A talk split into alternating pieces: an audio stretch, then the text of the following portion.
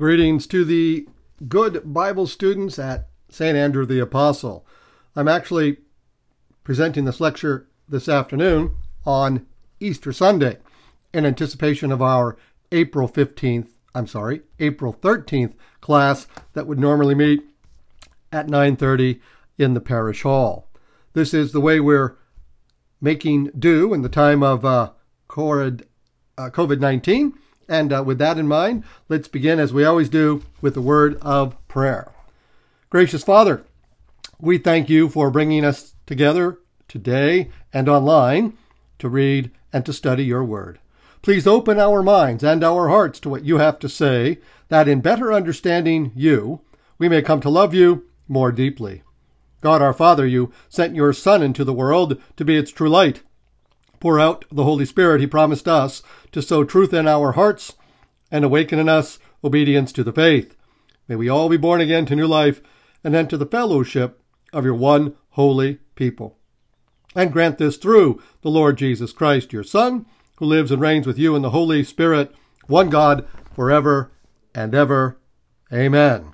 Well, I should begin the lecture with the bold proclamation, He is risen, to which you would all heartily respond, He has risen indeed. You, I'm sure, are much like Diane and I, trying to find a way to celebrate the events of Holy Week, the Triduum, Holy Thursday, Good Friday, Holy Saturday, and Easter Sunday. We did our best with live stream options, uh, particularly those that are put together at the church where Diane runs her spirituality center, that St. Bridget's in Mesa. Father Scott Brubaker and uh, the ministry team there did a very nice job. We listened to a number of homilies on the individual days from various and sundry sources, including an excellent homily from Father John B. at Mount Carmel on Easter Vigil evening. Having said that, we are going to return now uh, to the Gospel of John. We're going to be, for the purpose of this lecture, beginning in John chapter 19, making our way into John chapter 20, which is the chapter dedicated in the Gospel of John to the event of the resurrection. So if all goes according to plan, I should be able to address the narrative of the resurrection today in a most timely manner. We're in the midst of the passion of our Lord and Savior and we walk back into the Passion in the opening verses of chapter 19, noting that Pilate, in deference to the religious leaders who are insisting that Jesus be put to death, thought he could assuage their anger, their vehement demand that the life of Jesus be handed over to them by ordering that Jesus be scourged. And the soldiers, having completed that most torturous experience, wove a crown of thorns and placed it on his head and clothed him in a purple cloak. And they came to him and they mocked him by saying, Hail, hail to the King of the Jews. And they struck him, and we would understand, on the head, driving that crown of thorns uh, deeper and deeper into his scalp repeatedly. Now, after making sport of Jesus in this way, his back opened uh, to the air, wounds bleeding profusely, he's brought once more to Pilate. And Pilate then stands before those who are demanding that Jesus be crucified and says to those assembled before him, Look, I am bringing him out to you so that you may know that I find no guilt in him. What more can you imagine me being willing to do to essentially an innocent man? Is what he is saying. And Jesus came out wearing the crown of thorns, mocking his, ah, well, mocking their claim that he claimed to be king of the Jews, and the purple cloak, a cloak associated with the color of royalty. And Pilate said to all of them, Behold the man. Or, reading between the lines, behold your man. Here he is, bloodied, brutalized, ripped apart, with a crown of thorns in mockery, and, well, covered by this purple robe. I was always intrigued as to where a purple robe would be sourced. Certainly, it wasn't just lying around in the chamber where the soldiers made sport of Jesus. The Gospel of Luke, remember, written by a medical doctor who has a keen insight into the details of the gospel, especially when they involve anything having to do with medical issues, gives us the answer to the question. So I'm going to hold our place here and just look briefly at Luke chapter 23 and the 11th verse. Because in the same scene, we have Jesus in Luke chapter 23 before Pilate, and Pilate learns in Luke chapter 23, verse 5, that he, meaning Jesus, is uh, inciting the people with his teaching throughout all Judea from Galilee, where he began even to here. And then we note, upon hearing this, Pilate asked his associates if the man was in fact a Galilean. And upon learning that he was under then Herod's jurisdiction, he sent him to Herod, who was in Jerusalem at that time, obviously to celebrate the Passover. Herod was very glad to see Jesus. He had been wanting to see him for a long time, for he had heard about him and had been hoping to see him perform some miraculous sign. And Herod, Luke records, questioned him at length, but he gave him no answer. He never responded. The chief priests and scribes meanwhile stood by, accusing him harshly. Remember, this takes place in another part of the city of Jerusalem, somewhere in close proximity to the Antonia fortress, where Herod and his minions have taken up residence for the duration of the feast. Well, in verse 11, we learn that even Herod and his soldiers treated Jesus contemptuously and mocked him, and after clothing him in resplendent garb, clothing him with that purple robe, a robe associated with royalty because the color purple and scarlet red and deep blue are very difficult and therefore expensive to produce.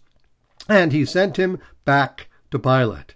And in verse 12, Herod and Pilate became friends that very day, even though they had been enemies formerly, because when Pontius Pilate would annually arrive in Jerusalem, he would take up residence in the palatial estates of Herod and send Herod packing to some other location in the city. He would then despoil the residents upon his departure, just turning the screws a little bit to let Herod know who was really in charge. Well, it was in this audience before Herod that Jesus was presented this purple cloak, this cloak of royal color, and therefore that is why it was available for this mockery and display in John chapter 19.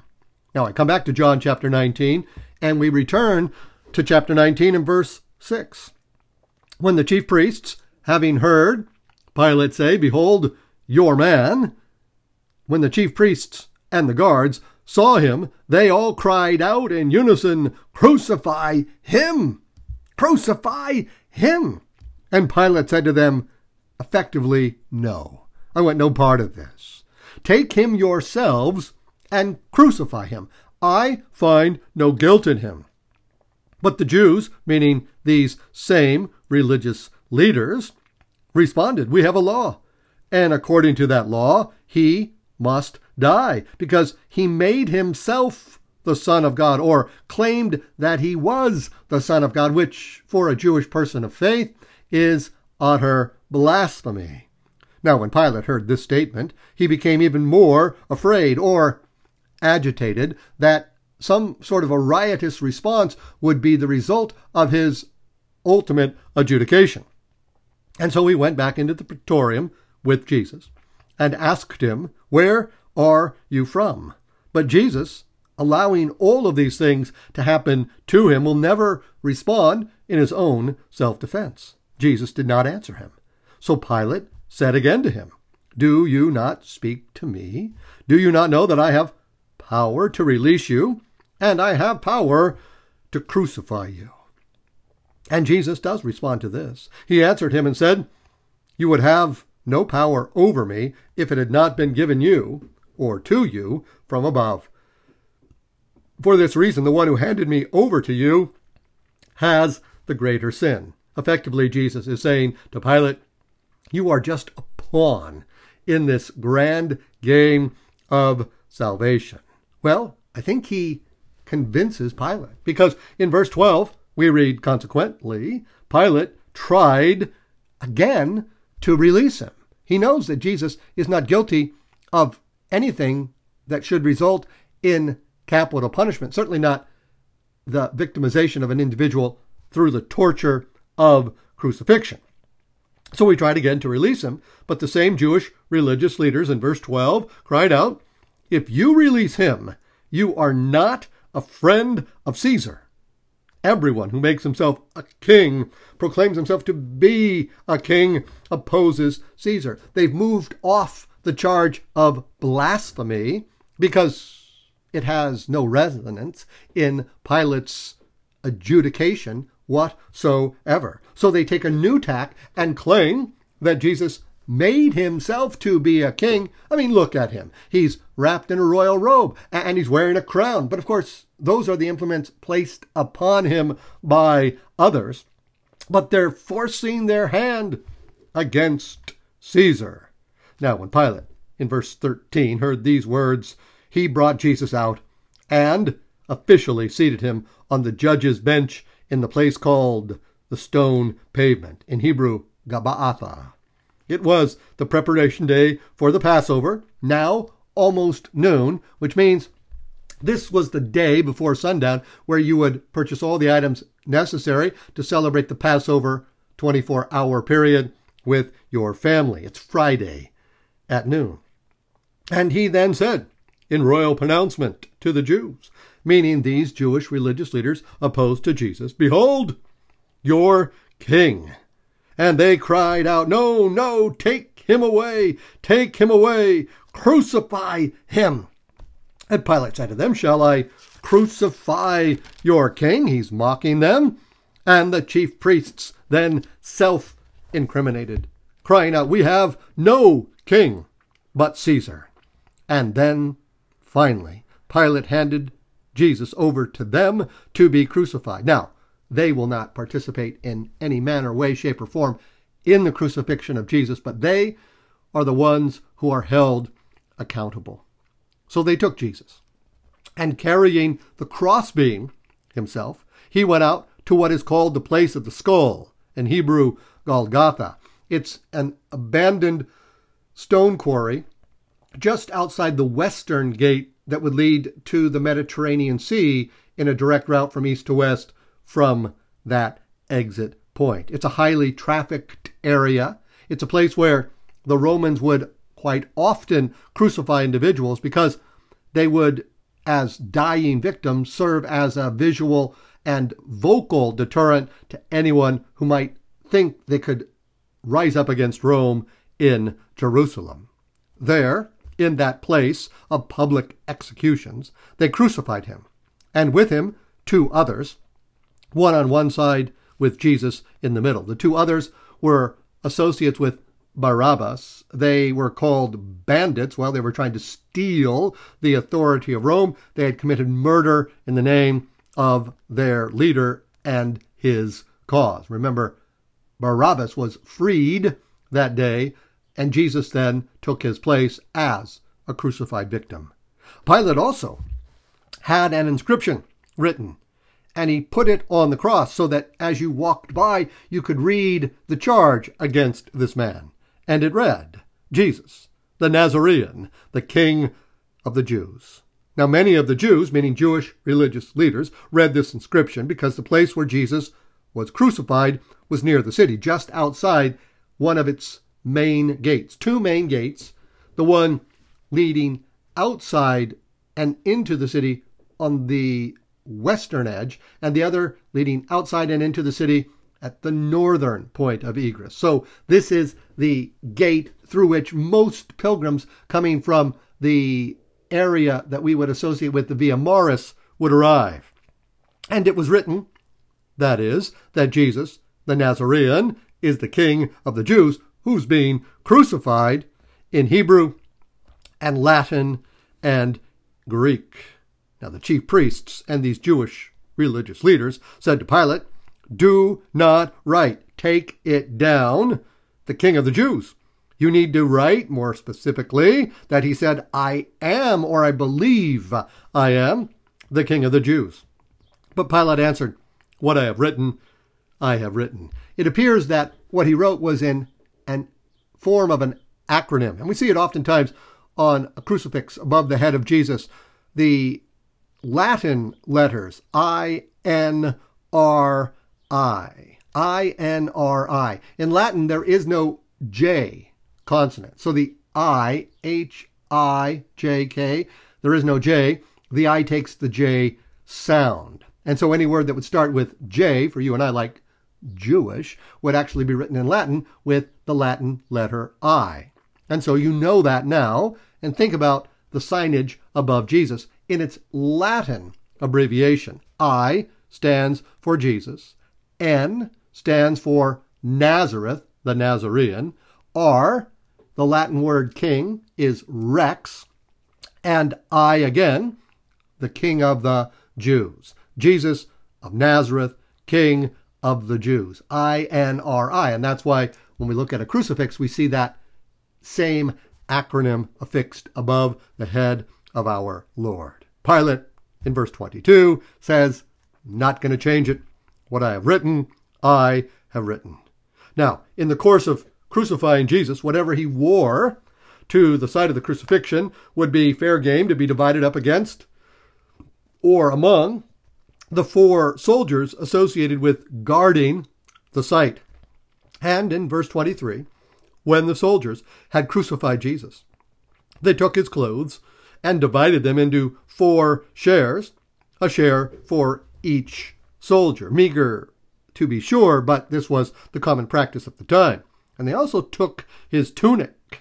Now, this particular tunic was so well crafted that it seemed to be seamless, almost as if the entire tunic was woven on a single loom. Now, it wasn't, it was actually in pieces attached one to another, but had been done so so expertly. It looked as if it was seamless uh, to the untrained eye. And they took his tunic. The tunic was seamless, woven in one piece from the top down. And they said to one another, We shouldn't tear this, that is, into four pieces, but let's cast lots for it to see whose it will be in order that the passage of Scripture might be fulfilled. This is John, our gospel author, reminding us of a very important psalm, Psalm 22, verse 19. They divided my garments among them, and for my vesture, my clothing, they cast lots. And this is what the soldiers did. Now, this is not an insignificant point because obviously John reminds us that this event happened it could not have been controlled by Jesus. It was a fulfillment of a sacred text, Psalm 22, that had been written a thousand years earlier. And by the way, 500 years before crucifixion had ever even been conceived. Crucifixion begins with the ancient Persian Empire. We read about the origins of it in the book of Esther. It begins with the torturous death by impalement and then adds agony upon agony upon agony, so that this is what it has devolved to by the time of our Lord's death. One of the things that is omitted in John's crucifixion scene is Jesus crying out from the cross as he does in the synoptic gospel accounts Eloi, Eloi, lama sabachthani, Remember, translated into English for us, My God, my God, why have you forsaken me? And we've talked before about the significance of that pronouncement by Jesus. It was not for an instant to be considered a cry of despair. There was not a moment imaginable where God would have turned away from his innocent son dying a sacrificial death. Rather, as I was privileged to learn studying with rabbinic scholars who were experts in New Testament teaching as it related to Judaism, when Jesus cries out, My God, my God, why have you abandoned me? Why have you forsaken me? He's quoting the first lines of Psalm 22, which is a psalm of David, which dates it a thousand years before Jesus. The circumstance of the psalm David has been deposed from his throne by his oldest son, Absalom. He's on the run. He's despondent. He's reached a point of despair unimaginable. In fact, he says in the psalm, Psalm 17, I'm sorry, Psalm 22, verse 17, I, I, I look at my life now as I'm on the run, and dogs surround me, enemies. A pack of evildoers closes in on me, the forces of Absalom, and they have pierced my hands and my feet. And I can count all my bones, which is an accurate depiction of the suffering of Jesus on the cross. Had David's hands literally been pierced and his feet as well? No. But he knows that he's incapacitated by the fact that his son has risen up against him, and he will not be able to lift a sword and carry that sword into military engagement with his son or his son's forces. He's, he's forced to run for his life. And then in verse 19, they stare at me, my men. They gloat, and they divide my garments among them. For my clothing they cast lots. David knows that back in Jerusalem, as plans are being made to marshal forces significant enough to pursue David and end his life, that his son is heaping scorn upon scorn upon scorn in effort to shame his father. And one of the things he must most, most certainly be doing is dividing the garments of David among anyone interested in purchasing them. And David can well imagine that his clothing is being acquired by the casting of lots. Again, that was a thousand years before Jesus. And now, before the very eyes of our Lord, they're casting lots for his clothing. This is why that event happens before Jesus cries out with a loud voice, Eloi, Eloi, lama sabachthani, which is, My God, my God, why have you forsaken me? What he's saying to those, and we'll name them in just a moment, at the foot of the cross, is remember Psalm 22. And what's so significant about Psalm 22? Well, it actually appears to predict the sufferings that Jesus will face as a victim crucified. But beyond that, there is in the psalm an absolute sense, an absolute trust, the belief by David that God will save him, will restore him, and will return him to the congregation. Because in verse 20 of Psalm 22, but you, Lord, stay not far off. My strength, come quickly to help me. Deliver my soul from the sword, my life from the grip of the dog. Save me from the lion's mouth, my, uh, my poor life from the horns of the wild bulls. And here it is, verse 23 Then I will proclaim your name to my brethren. In the assembly I will praise you. You who fear the Lord, give praise. It's David's way of saying in the psalm, even at a moment of great despair, I trust in the Lord. I believe in his protective custody, and I will return. And David does.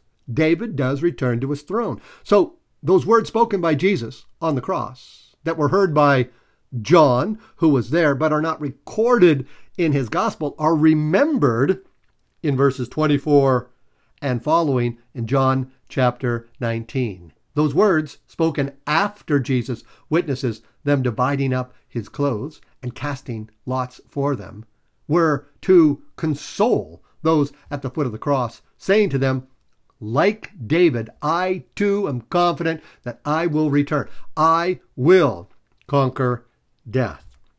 Now, who's at the foot of the cross. In chapter 19, verse 25, standing at the foot of the cross of Jesus were his mother, Mary, and his mother's sister, that would be the aunt of Jesus. Also, Mary, the wife of Clopas. Clopas is one of the male disciples named in Luke chapter 24 in the story of the journey to Emmaus. And he is the one who said, Some women in our company came to the tomb early in the morning and found the stone rolled away and did not find the body. And also present, among others, most certainly, was also Mary of Magdala. Now, when Jesus saw his mother and the disciple there whom he loved, and we've identified the disciple whom Jesus loved, the beloved disciple, as our gospel author, he said to his mother, speaking in terms of endearment, as he did in Cana, so too here, as he spoke as well to the woman caught in the very act of adultery in John chapter 8, woman. It means my dear one. Behold, your son, referencing John. And then he said to the disciple, John, Behold, your mother. And from that hour, the disciple took her into his home. And Christian tradition had always maintained until the assumption of Mary into heaven. John cared for Mary, the mother of Jesus, so that she was assumed into heaven from Ephesus. Mary's house located in Ephesus, because that's where John ended up being the bishop of the church that was founded by St. Paul in that thriving Roman city. Now, after this, in verse 28, aware that everything was now finished, in order that the scripture might be fulfilled, Jesus said, I thirst. Now, there was a vessel filled with common wine nearby, so they put a sponge soaked in wine on a sprig of hyssop and put it up to his mouth. And when Jesus had taken the wine, he said, he cried out with supreme confidence, It is finished. And bowing his head, he handed over the Spirit. An important point for our consideration. Jesus said, I thirst. In the Gospel of Luke, as Jesus comes to the site of uh, the crucifixion, he is offered by them a sedative. The sedative in the form of this same refreshment, this wine mixture that would be given to deaden the pain associated with the immediacy and violent actions of the crucifixion that he would undergo. I'm now reading from Luke chapter 23 and verses 35 and following. People stood by and watched. There were rulers who were sneering at him and were saying to him, he saved others, let him save himself. If he is the chosen one, the Messiah of God, he had saved Lazarus from the grave. Why couldn't he save himself? Even the soldiers jeered at him as they approached to offer him wine. They called out, If you are the king of the Jews, save yourself.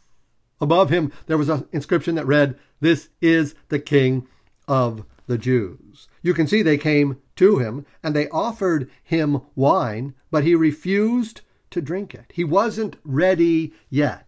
He wasn't going to drink wine again as he had promised his disciples at the Last Supper in Matthew chapter 26. I'm searching for my notes. Matthew chapter 26 and verse 29. At the Last Supper, after consuming the third cup of the Passover Haggadah, the Passover story, Jesus said in verse uh, 29, let me see if I can find that. Yes, here it is. In verse 26 of Matthew chapter 26, while they were eating, this means before they consume the third cup of the Passover meal, the first being the cup of blessing, the second being the cup of the plagues, the third, the cup of redemption, Jesus took bread and said the blessing, broke it, and gave it to his disciples, saying, Take and eat. This is my body. Then he took a cup. This is the third of four cups that make up the Passover ritual reenactment, and gave thanks, and gave it to them, saying, Drink from it, all of you, for this is my blood of the covenant, which will be shed on behalf of many for the forgiveness of sins. Technically, it's the third cup of the Passover. It's the cup of redemption. Once the cup of plagues has been consumed and the narrative of the plagues has concluded, the Israelites are delivered from their captivity. They are redeemed. And then he says, I tell you, from now on, I shall not drink this fruit of the vine. And we have to read between the lines again until the day when I drink it with you new in the kingdom of my Father. And then, after singing a hymn, they went out to the Mount of Olives. They went out to the Mount of Olives before the Passover had officially concluded, before the consumption of the fourth cup of wine, which was called the cup of acceptance. Now, that, of course, is the cup that we've identified as the cup in the Garden of Gethsemane that appeared in Jesus' vision of what God had for him, a cup that he didn't want to consume, but if it was possible, could God take it away? And so, again, I'll remind you of that. Jesus praying in Matthew chapter 26 in the Garden of Gethsemane in verse 39 advanced a little while farther and fell prostrate in prayer, saying, My Father, if it is possible, let this cup pass from me, yet not as I will, but as you will. And then he returned to his disciples and found them asleep. He said to Peter, rousing him up, So you could not keep watch with me for one hour? Watch and pray that you may not undergo the test. And Peter must have come up with some sort of an excuse, and Jesus responds, We only know one side of the conversation. I know, I know.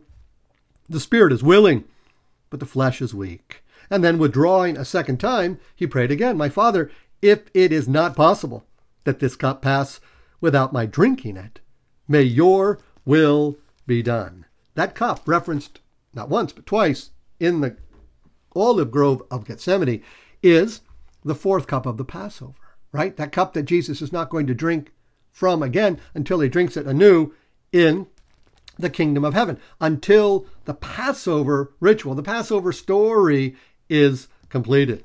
My wife and I had occasion on Wednesday evening last week to watch on a YouTube channel Dennis Prager, the uh, conservative Jewish commentator on uh, public radio, uh, reenact for Christians who are interested in following along a authentic Jewish Passover. And in the course of the hour and a half truncated presentation, he of course mentioned all four cups of the Passover and how the fourth cup brings the Passover liturgy, the Passover uh, journey to an end. You drink that cup having filled yourself with good food and good wine for the better part of three or four hours, and you say, With this cup, I accept then whatever you have for me in the next year, whatever it may be.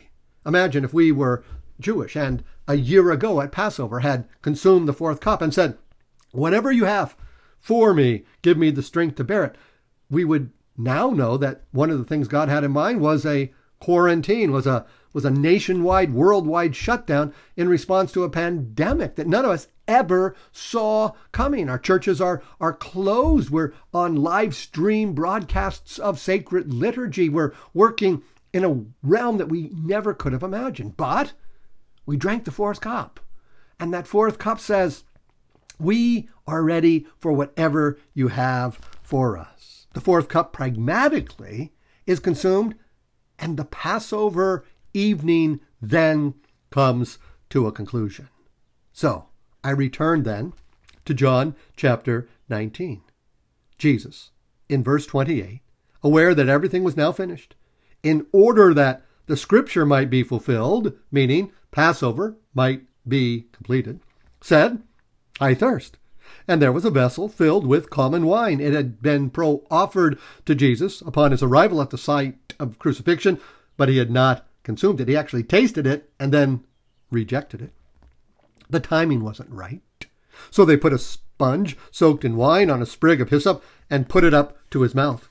And when Jesus had consumed the wine, he said, It's finished. The Passover has now been complete, once and for all. And then bowing his head, he handed over his spirit.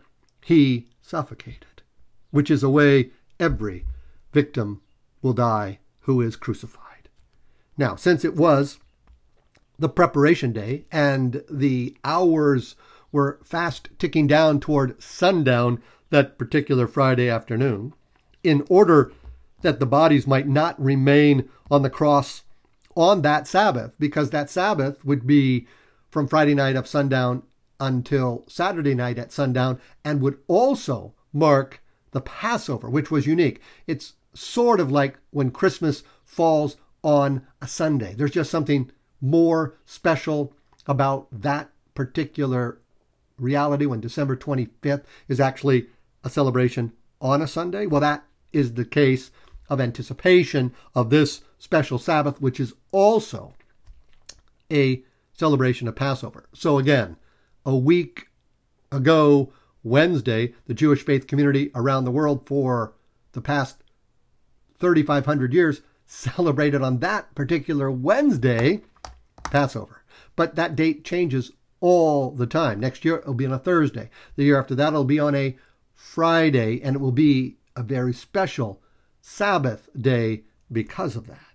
So, since it was a preparation day, in order that the bodies might not remain on the cross on that Sabbath, because it was a sacred Sabbath, if you will, for the Sabbath day of that week, of that particular year, was a solemn one, the same religious leaders, we call them the Jews, asked Pilate that all three men's legs be broken and that they be taken down. Now, this was a violent act, and it would amount to taking a baseball bat and then having the executioners shatter the shins of the victims who are being crucified.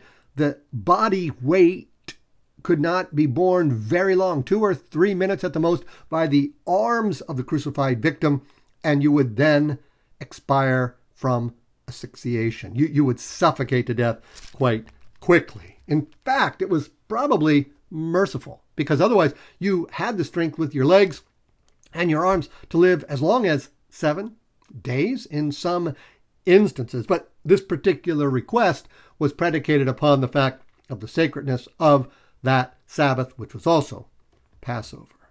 So, given permission, the soldiers came and broke the legs of the first, and then of the other one who was crucified with Jesus. But when they came to Jesus in the middle and saw that he was already dead, they did not break his legs. But they had to be sure. They were reasonably certain that Jesus had expired because the agonizing cries of pain anguish, torture, and the sounds of two men on either side of Jesus suffocating to death didn't rouse Jesus at all. He had expired. But these are men trained in the art of death. So one soldier thrust his lance into his side, into his left side, the side closest to his heart cavity, and immediately blood and water flowed out.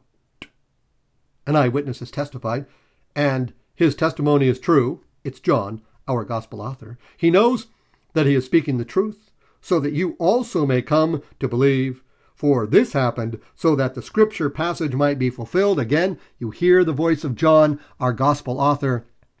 Not a bone of the body will be broken. And again, another passage says, And they will look upon him whom they have pierced. The first quotation from the book of Exodus, the second quotation from the book of the prophet Zechariah. The trained death thrust of that lance held by that Roman soldier punctured the heart cavity, and uh, from a medical perspective, what flowed out appeared to be separated serums, blood and water, was an effective way of making sure the victim had in fact expired and indeed was dead.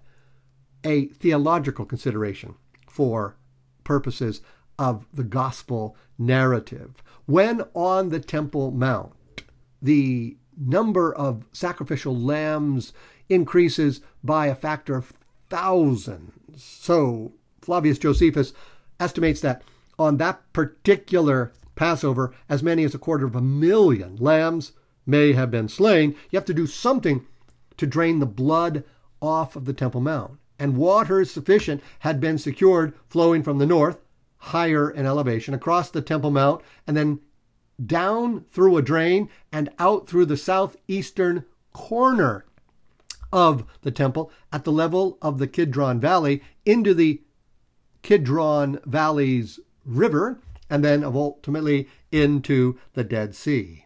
It was reported by Flavius Josephus that you knew when the sacrificial system was in full swing because out of the culvert at the base of the Temple Mount, nearest the Kidron Creek, if you will, flowing freely was a coursing liquid that appeared to be commingled colors of water red and clear.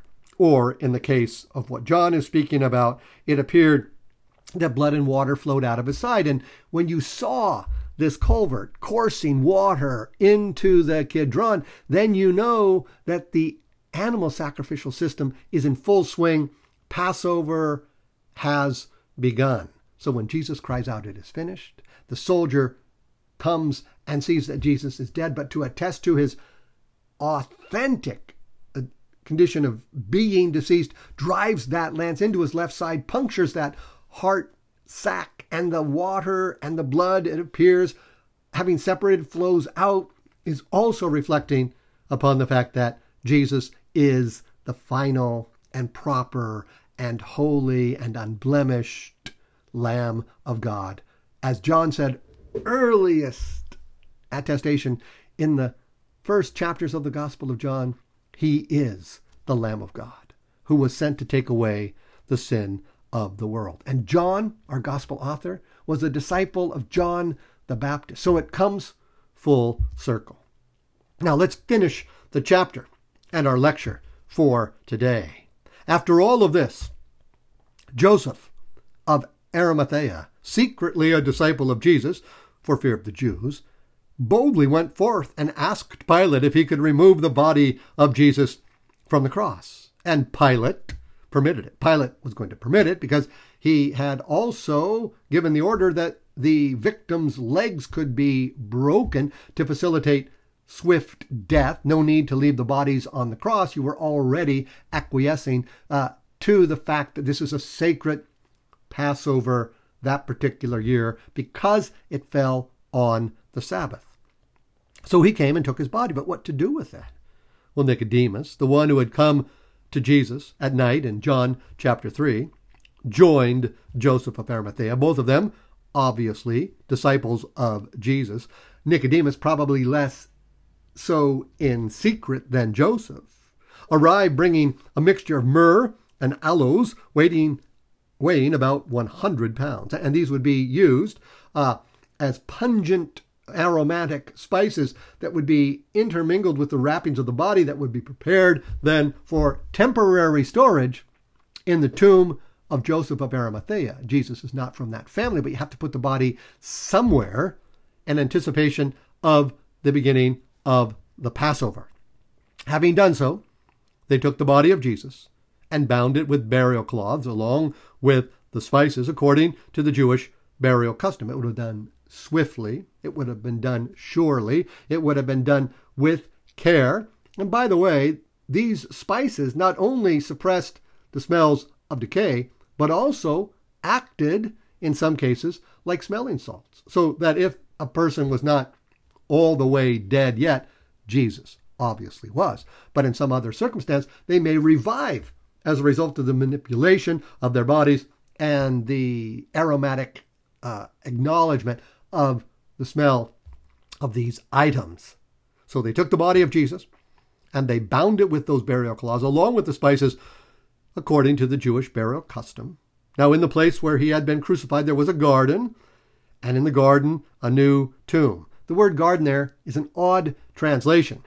It means there was a quarry and stones had been quarried from there. So they had been gardening the quarry and had extracted or harvested all the stones from the quarry. So they called it a garden that had played itself out.